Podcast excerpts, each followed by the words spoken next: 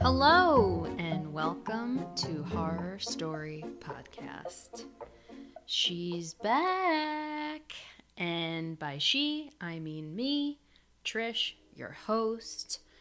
Took a little time to finish my degree, live my life, and now I'm finally able to get back to my passion project, this podcast. Thank you to everyone who's still listening and still following over on the podcast Instagram. I also started up a YouTube channel for the pod, and if you could do the whole like and subscribe thingy, I'd really appreciate it.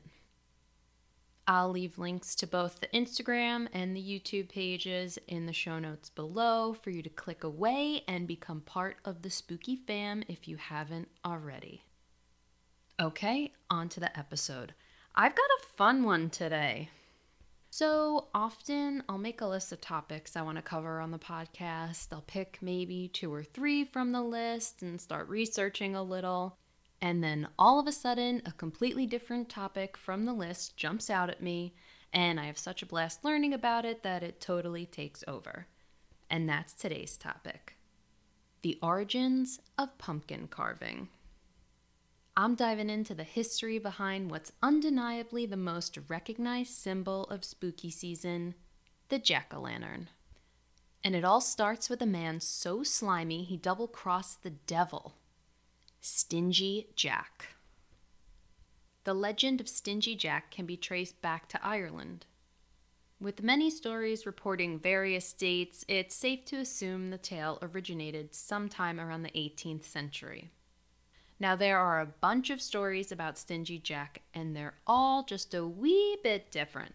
So, as per usual, I'm going to give you the best amalgamation I can that stays true to what's most commonly shared. So, as the legend goes, Jack was the town drunkard. He was also quite deceitful and loved to play tricks on other villagers. But one fateful day, Jack took his tricks too far. Whilst drinking the day away at a local pub, Jack sees the devil stroll in. The devil sets his sights on Jack and decides he's gonna take his soul. Jack asks the devil for one small favor before relinquishing his soul just one more drink, and the devil obliges. He turns himself into a coin that Jack can use to pay for another drink. But Stingy Jack takes the coin and shoves it into his pocket, right next to a small crucifix he had. The cross throughout this tale not only stops the devil from shifting back from the coin into his own form, but also acts like a barrier. In so many words, the crucifix is a line the devil can't cross. So Jack essentially traps the devil, and from his pocket, the devil begs and pleads with Jack in what I can only assume is the teensiest high pitched Luciferian voice, because it's definitely relative to his size, right? Has to be.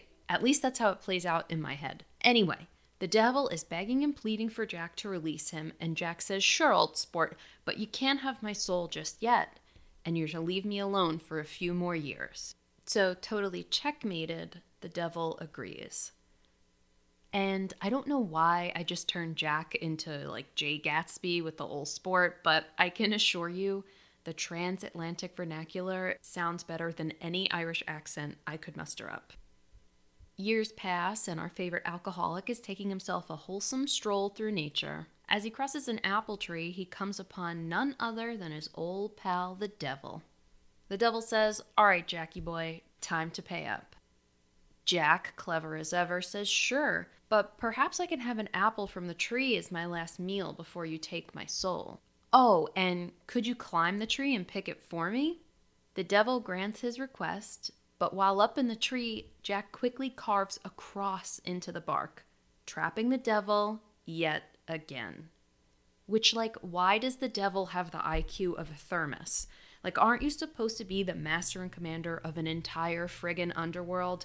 You control demons, you coerce humans, you enslave souls. How in the world is Stingy Jack, who is nary a day sober, the final boss of humans for Beelzebub? I don't know. Anyway, the devil is now stuck in a tree, pleading with Jack to release him. Jack tells the devil, I'll let you go, but you can't have my soul, and you have to promise to leave me alone forever. And with no other options, the devil agrees.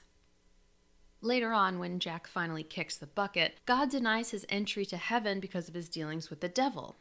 And while the devil kept his word and let Jack hold on to his soul, he was rightfully bitter as fuck that Jack made a fool of him not once, but twice, and denied him entrance into hell. So Jack was now doomed to wander the earth forever as a spirit.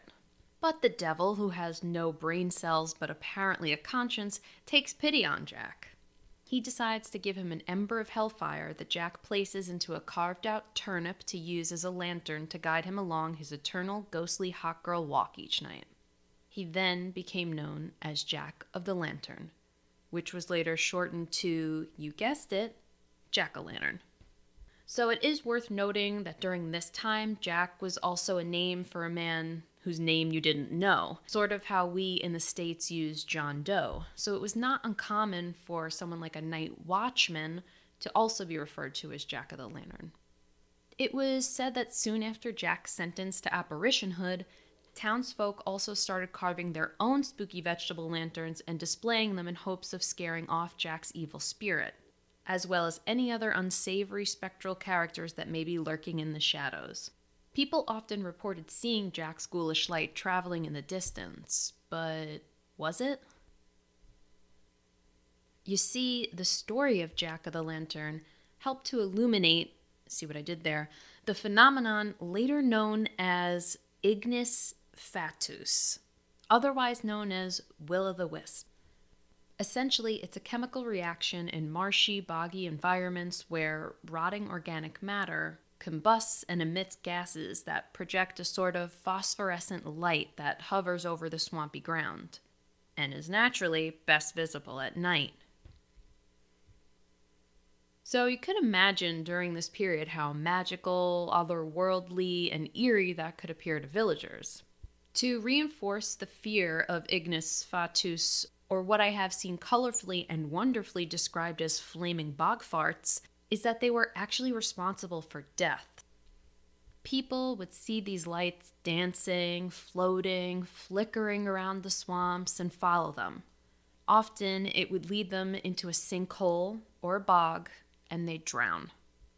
Many thought that this phenomenon was Jack or another malicious spirit. So, veggie lanterns not only serve to ward off spirits, but help guide people away from the flaming bog farts of death as well.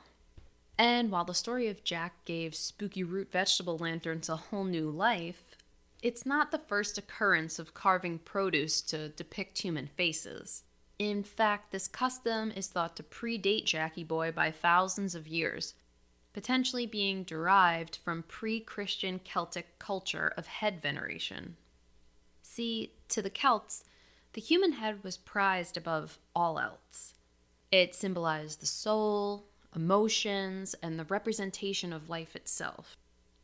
It represented not only mortal powers, but otherworldly ones as well.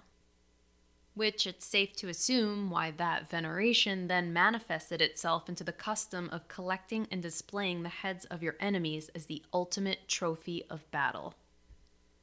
The Celts truly loved a good head. They were sometimes embalmed in cedar oil and displayed, strewn about the neck of a horse for all to see, and, much worse, used for what was so delightfully referred to as brain balls.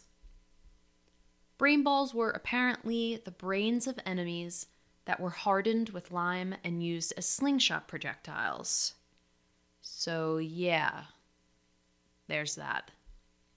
But how did this tradition of face shaped veggie lanterns become associated with Halloween? You see, during the Celtic festival of Samhain, originally celebrated from October 31st to November 1st to welcome in the harvest and usher in the dark half of the year, the barrier between the spirit and earthly realms was thought to thin enough for spirits of the dead to mingle with and walk amongst the living. To ward off these restless souls, people donned costumes and carved frightening faces into root vegetables such as turnips, beets, and potatoes which were all usually plentiful at this time since they would have just been harvested. Around the 9th century, the Roman Catholic Church saw the Celts enjoying their pagan festivities and said, Hey, what's that holiday you're celebrating? Okay, yeah, well, we're going to have to make that Catholic real quick. And so they did. November 1st became All Saints or All Hallows Day, and October 31st became All Hallows Eve, and eventually Halloween, where most pagan traditions remained in practice despite the Catholic Church's best efforts. In the 19th and 20th centuries, when Irish immigrants made their way over to America, they brought with them the traditions of Halloween and lantern carving. But when they arrived in America, they found a new vegetable, technically a fruit, that was native to America and much better suited for carving spooky faces the pumpkin. And thank God the pumpkin became integrated into this tradition because when you take a look at the OG turnip lanterns that were used, they were ugly. Indeed, the 19th century was quite the time for the pumpkin. The ghoulish gourd started making its way into print. In 1820, Washington Irving's The Legend of Sleepy Hollow cemented the pumpkin's status as a cultural icon. In the story, the Headless Horseman launches a pumpkin at Ichabod Crane, who was a total jerk anyway, so don't feel bad for him. But that fateful chuck of a pumpkin left both it and Irving's story to be associated with spooky season in perpetuity. A few years later, author Nathaniel Hawthorne penned two short stories that featured pumpkins The Great Carbuncle in 1835 and Feathertop in 1852, which tells a tale of a scarecrow that has a carved pumpkin for a head. The first published image of a jack o' lantern is likely one that appeared in an 1867 issue of Harper's Weekly. As time passed, the jack o' lantern became more and more prominent in pop and horror culture. And while the tradition of pumpkin carving is stronger than ever, it's no longer just to ward off evil spirits or give your porch a fun and festive spooky vibe. It's become competitive fans can get their fix with competition shows such as Outrageous Pumpkins, Pumpkin Wars, and Halloween Wars. And for those who'd rather not sit on the sidelines, there are competitions not just for carving, but for farming, with state fairs offering prizes for who can grow the largest pumpkin. Currently, the world record for biggest pumpkin grown and heaviest jack o' lantern ever carved is held by Travis Gienger, who grew the pumpkin and hails from Anoka, Minnesota, aka the self proclaimed Halloween capital of the world, and pro pumpkin carver Mike Rudolph. The pumpkin weighed in at a mind blowing 2,560 pounds. This beat the previous record of 2,350 pounds held by Geiger the year prior. Other fun jack o' lantern festivities include the Great Pumpkin Blaze in Croton on Hudson, New York, which is a lot of fun and I highly recommend. And while you're there, make sure you visit the nearby Sleepy Hollow Cemetery. They actually offer nighttime guided lantern tours of the cemetery.